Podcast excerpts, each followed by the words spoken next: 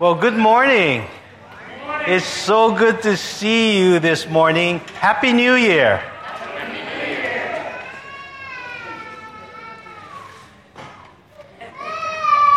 You know, this, this morning as I was getting ready,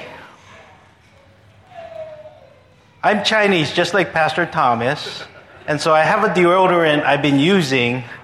And even though the plastic is scraping my underarms, I still see some in there. So I've been using it, but this morning I was like, you know what? It's a special morning. I don't want to be smelly up there. So I'm going to bust out a new one. New year, new deodorant. So I put it on, and I'm like, something smells stink. So I smell it. Oh, it smells like pickling spices. So you know when you smell something stink, you want somebody else to smell it. So I tell my wife, "Hey, come smell this," and she's like, "Oh, what is that?" I was like, "That's my deodorant, and I put it on already." She's like, "You better go get a washcloth and wipe it off, because that thing stinks." She's like, "Does underarm deodorant expire?" Because I bought the three pack from Costco, right? And I was like, I don't know, but it doesn't smell right. So, you know, if I smell a little off, I, it, it was actually a new deodorant, but that was my morning. I thought that was pretty funny. Did you guys have a good New Year's? A good New Year's Eve? A lot of parties? We actually went to uh, my wife's auntie's house for New Year's Eve. So we were chipping in with my, my mother in law on a sushi platter. But I thought, oh, I'm going to make something. So I don't know why, but I thought I would make po- potato croquettes, which is just like a hash brown with vegetables inside. So I go to YouTube and I find the recipe. So I make it, I'm so happy, I'm getting ready. And so my wife comes home, she's like, Wow, what is that? That smells so good. I was like, Yeah, I'm making this for the party. I want to spoil your aunties. So she tastes it, and she's like, Oh, can you leave that at home? Because we, we're already bringing a sushi platter. And I'm like, What? I was like, I've been working hours on this. So I tell her, Oh, can we just take it? On the video, it says to serve it with tonkatsu sauce, which is kind of a, a sweet, thicker Worcestershire sauce. So she's like, Okay, I know, I know a good tonkatsu sauce. We'll go to Walmart and, and, and we'll go and buy it. So take it to the party. My aunties love it. They're coming up to me all night. Wow, it takes so long to make that. It is so good. I was like, wait, Auntie, let's go by Nadine, and I want you to say it louder. I want her to hear it. They liked it so much. One of her aunties told me, Can you make this every year from now on? My wife didn't realize that the video I used to make these had 877,000 views and over 10,000 likes. So I figured they would like it. That video I used on YouTube was a template. And so many people enjoyed it. And I feel like at the start of a new year, Mark chapter 1 is a template on how we should live our lives in 2018. So, if you have your Bible, I want you to turn to Mark chapter 1, starting in verse 9. And it reads At that time, Jesus came from Nazareth in Galilee and was baptized by John in the Jordan. Just as Jesus was coming up out of the water, he saw heaven being torn open and the Spirit descending on him like a dove. And a voice came from heaven You are my Son, with whom I love. With you I am well pleased. You know, the first thing in this template that Jesus shows us is that we need to get baptized. When I started coming to church as an adult, I wasn't sure whether I needed to be baptized. Because I know my mom and my dad, they said, Oh, you were baptized as a child. When you were a baby, we baptized you.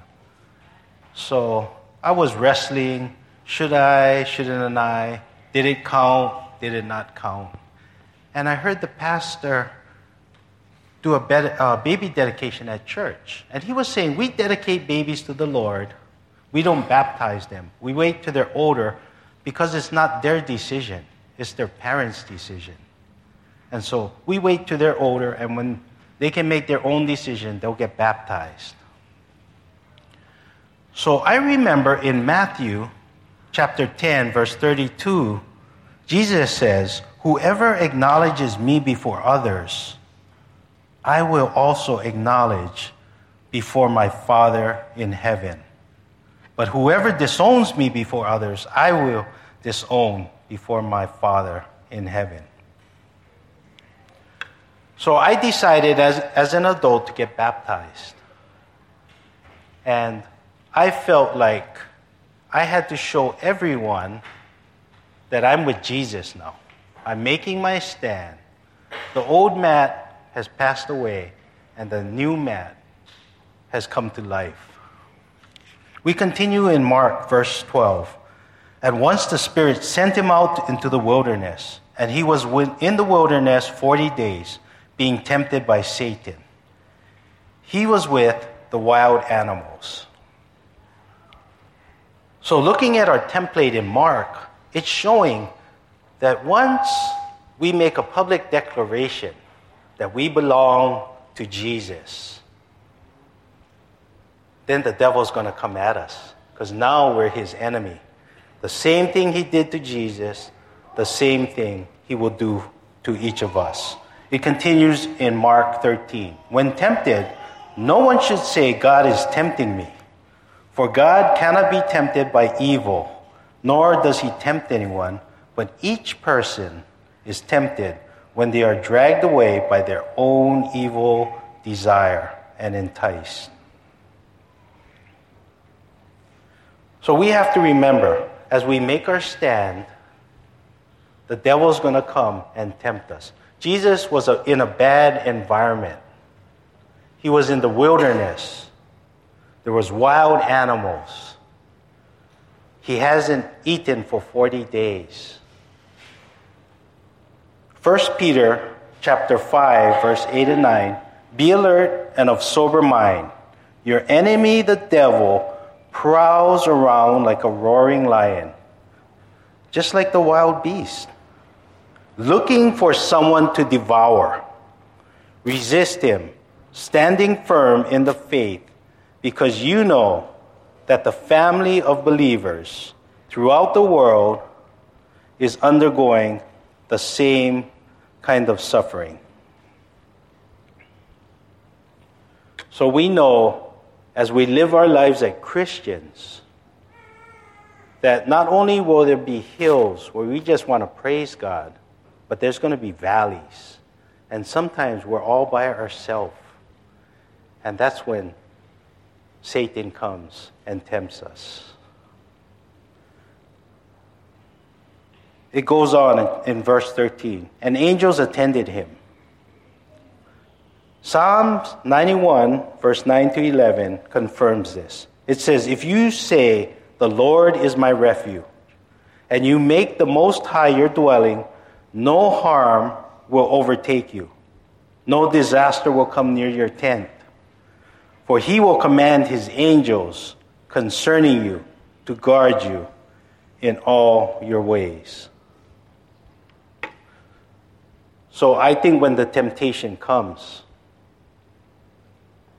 we just have to believe that if we resist the devil, he will flee from us, and God will send his angels to minister to us. Because that's what he promises in Psalms 91.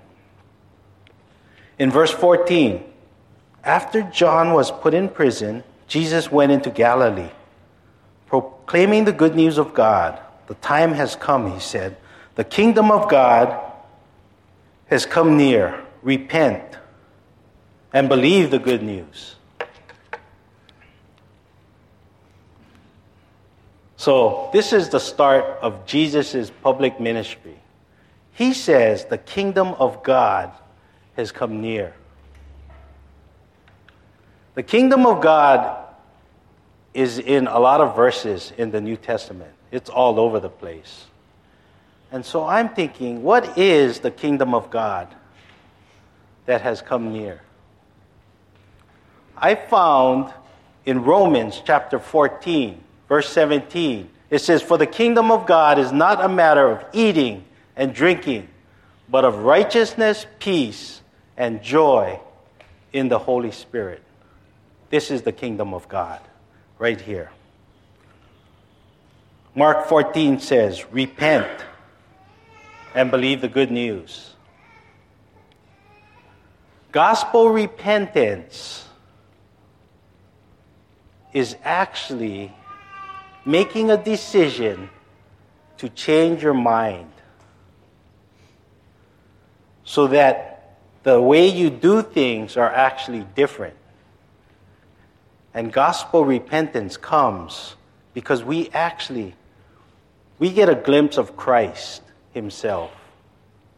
And we get a sense of his love and we long for his forgiveness from our sin. You know, a, a friend of mine, he's a Christian, he has a beautiful family. He had a tough 2017. His father had passed away at the end of 2016.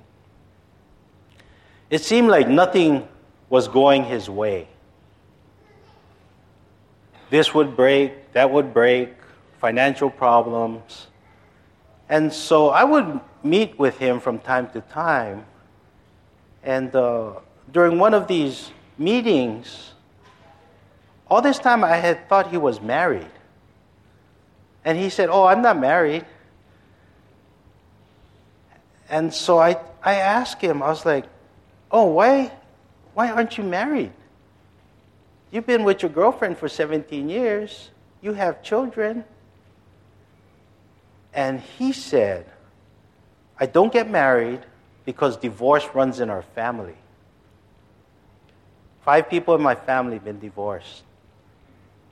So I don't want to ruin this. And I felt like the Lord said to tell him that I think you should start believing what God says and you should get married. Oh, but you know, weddings are expensive. You know, your daughter's going to get married pretty soon. I was like, I think weddings are only expensive if you have a big party. I bet if you ask Pastor Thomas or Pastor Danny, I bet they would marry you for free. And if you want to have a reception, our church is so generous. We can say, let's potluck and celebrate this marriage. And you would have so much food. It would be such a big party. It's crazy. But he's like, mm, I feel like he has to get God so that he can actually change his mind to believe what God says about marriage. That in the book of Proverbs, chapter 18, it says, He who finds a wife finds what is good and receives favor from the Lord. And it's not like a honeymoon favor, it's like forever favor. And I feel like he's missing the blessing of God and all that comes with it. He misses the helpmate that tells you you're being a knucklehead when you're actually being a knucklehead. Who, that's super stink. Don't wear that. And I think that's where we have to come. When I first became a Christian, I never wanted to read my Bible because I didn't like what it said in there. My Bible is black and white. It's right and wrong. There's no middle ground. But yet, as we live in this world, everything's okay. You know, if they want to do that, that's okay. But I think we have to look at what God requires and the blessings that go along with that. This morning, we're going to take communion to start the year. And uh, I wanted to ask if Jordan and, and Gary and Susan can come up.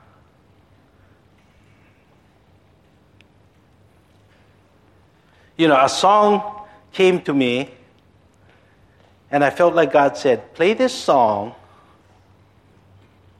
when you do communion.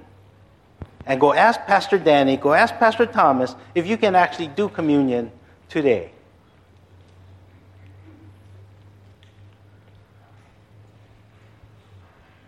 you know, I started going on Facebook. And I small kind check most of you guys out. And that's like local if you're not from here. I stalk you a little. so I see a video of Jordan. And I don't realize he can play the piano. And his proud mama writes Jordan heard this song on K Love radio. And this is the first time he played it. And I was like, wow, that's crazy. So I called my wife and I said, hey, check this out. Did you know Jordan could play the piano? She goes, no. So she listens to it and she says, that's a gift from God that he can hear something and he can play it. And so I asked him last week, Jordan, can I send you a YouTube link to a song I would like you to play next week? And he's just like, Okay, uncle, send me the link and I'll do it. I think God highlighted him because one of the reasons I look forward to coming to church on Sunday is because of Jordan. I feel like every Sunday he'll go out of his way to come up and give me a hug and say, Good morning, Uncle. It's good to see you. Jordan's had a troubled past. You look at him, he looks fine. And I wanted to see if I can get his mom to come up here and give a little testimony about Jordan. Denny, you can go ahead and play, Jordan.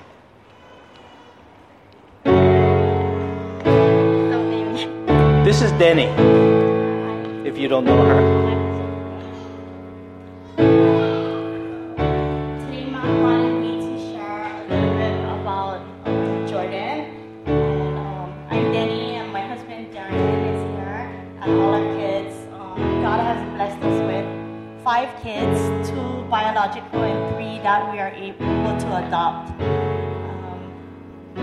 Tell you a story about Jordan and how God uses him if I pass out fire department. but um, so Jordan originally was from Osaka, Japan. He was born and raised there, and he lived there un- until he was age 10. Um, Jordan has memories of Osaka where he ate spoiled food and he was physically abused Um, his dad, when he was 10 years old, his dad brought him to Hawaii and promised that he would never get hurt. Jordan later was beaten and abandoned and, and was taken in from the state.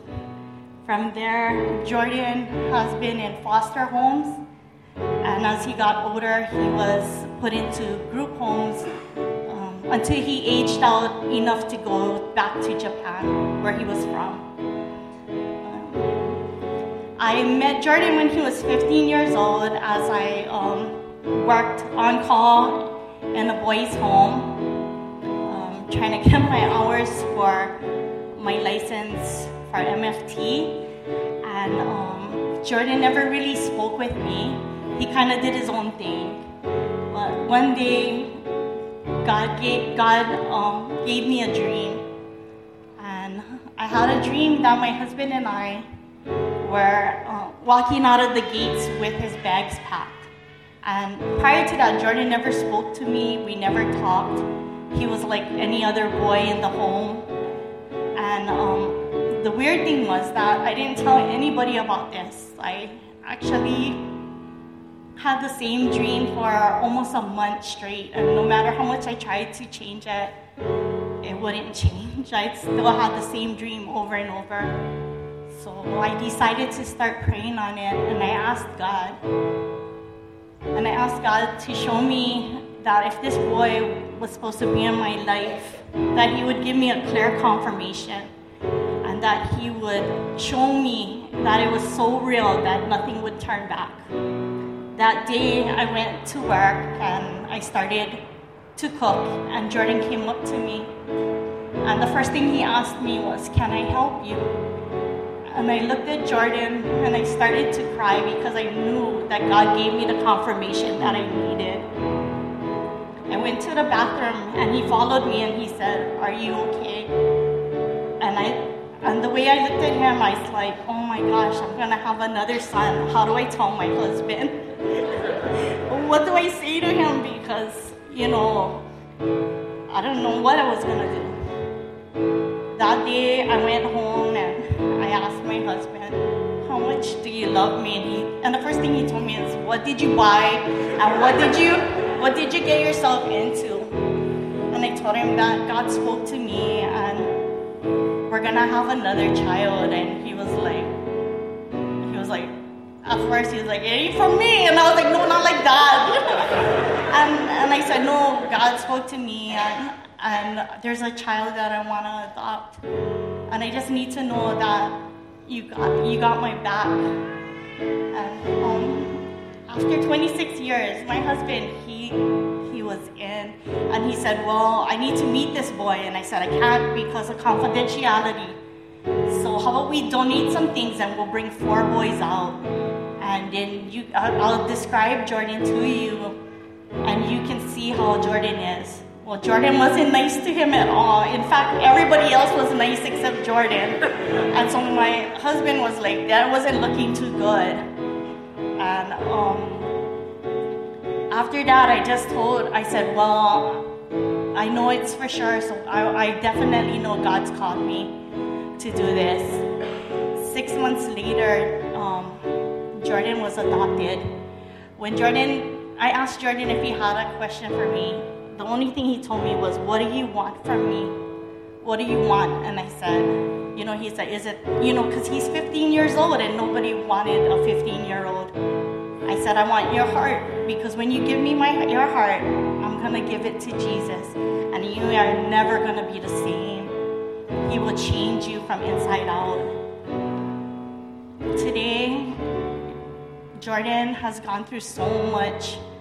He's he taught himself English, only speaking Japanese. He's finished high school and is in his third year of college. And everything I forced him to do, playing piano. And he would ask me why.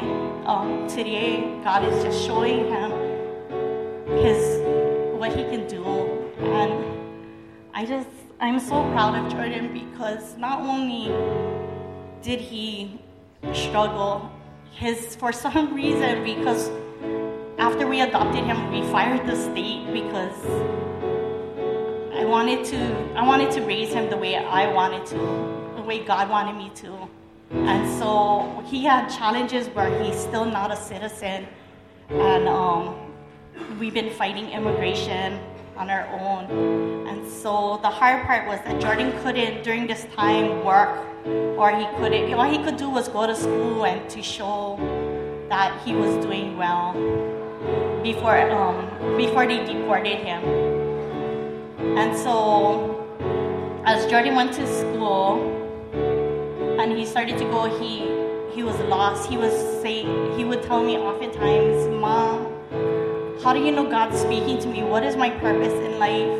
And I said, Jordan, you need to be patient because God only knows when He's ready. I don't know when He's ready or how He's going to use you, but when He does, it's going to be so big that there's no turning back. And that's when um, Jordan finally went down and he was feeling like he had no identity. He couldn't drive, he couldn't open a bank account, he couldn't do anything, and he felt helpless. And he felt like, why should I be punished for everything that happened to me in the past? I didn't choose to be abandoned, I didn't choose to live here. I was just left here, you know, regardless. And um, today, Jordan has found not only Jesus and was baptized, but he's found the love to use his strength that God gave him to reach others around. And um, that's that's Jordan. So you know. Praise God. Thank you, Denny.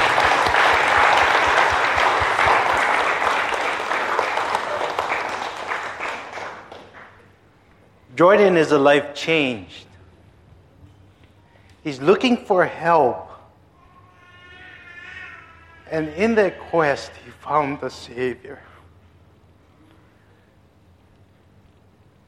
Chapter 1 in the book of Mark goes on to say that Jesus did many healings. He cast out demons. He cleansed the lepers.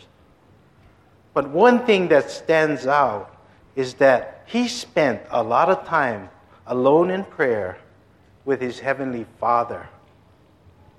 The same as Denny and Darren did. And look at the result of that.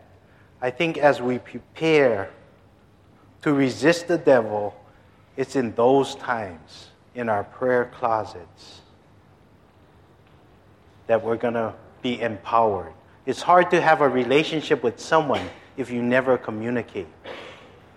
I mean, there's a lot of things going on in our lives, a lot of distraction, a lot of confusion, a lot of things vying for our time. You know, if the ushers could uh, pass out the communion elements.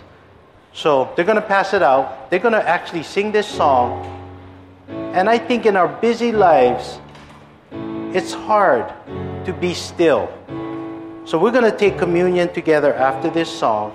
But I want you to just be still, to focus on what Jesus did, because that's what he said. Remember and do this for me.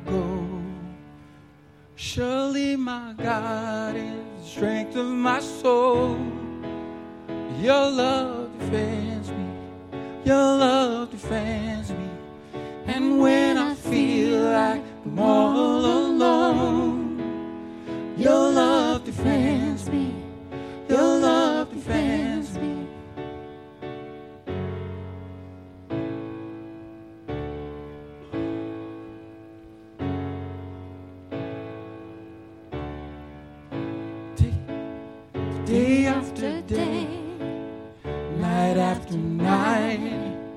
I will remember you're with me in this fight. Although the battles which rages on,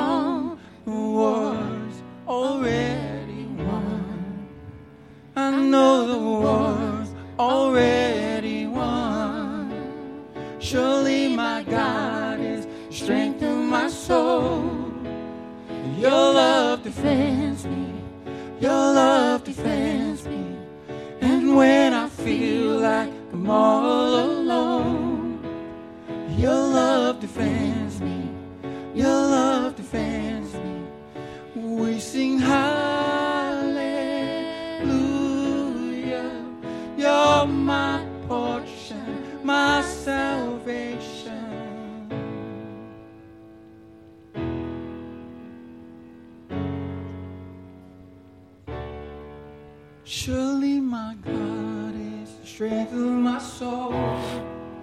Your love defends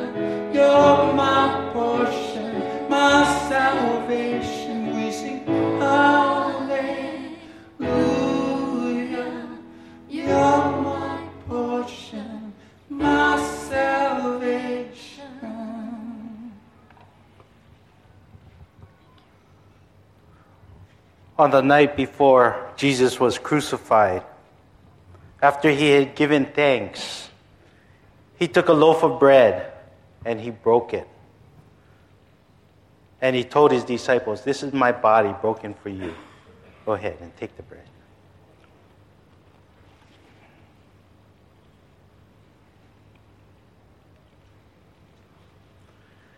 He took the cup after he had given thanks, and he said, This is the blood of a new covenant poured out for the forgiveness of sins for many. Go ahead and drink.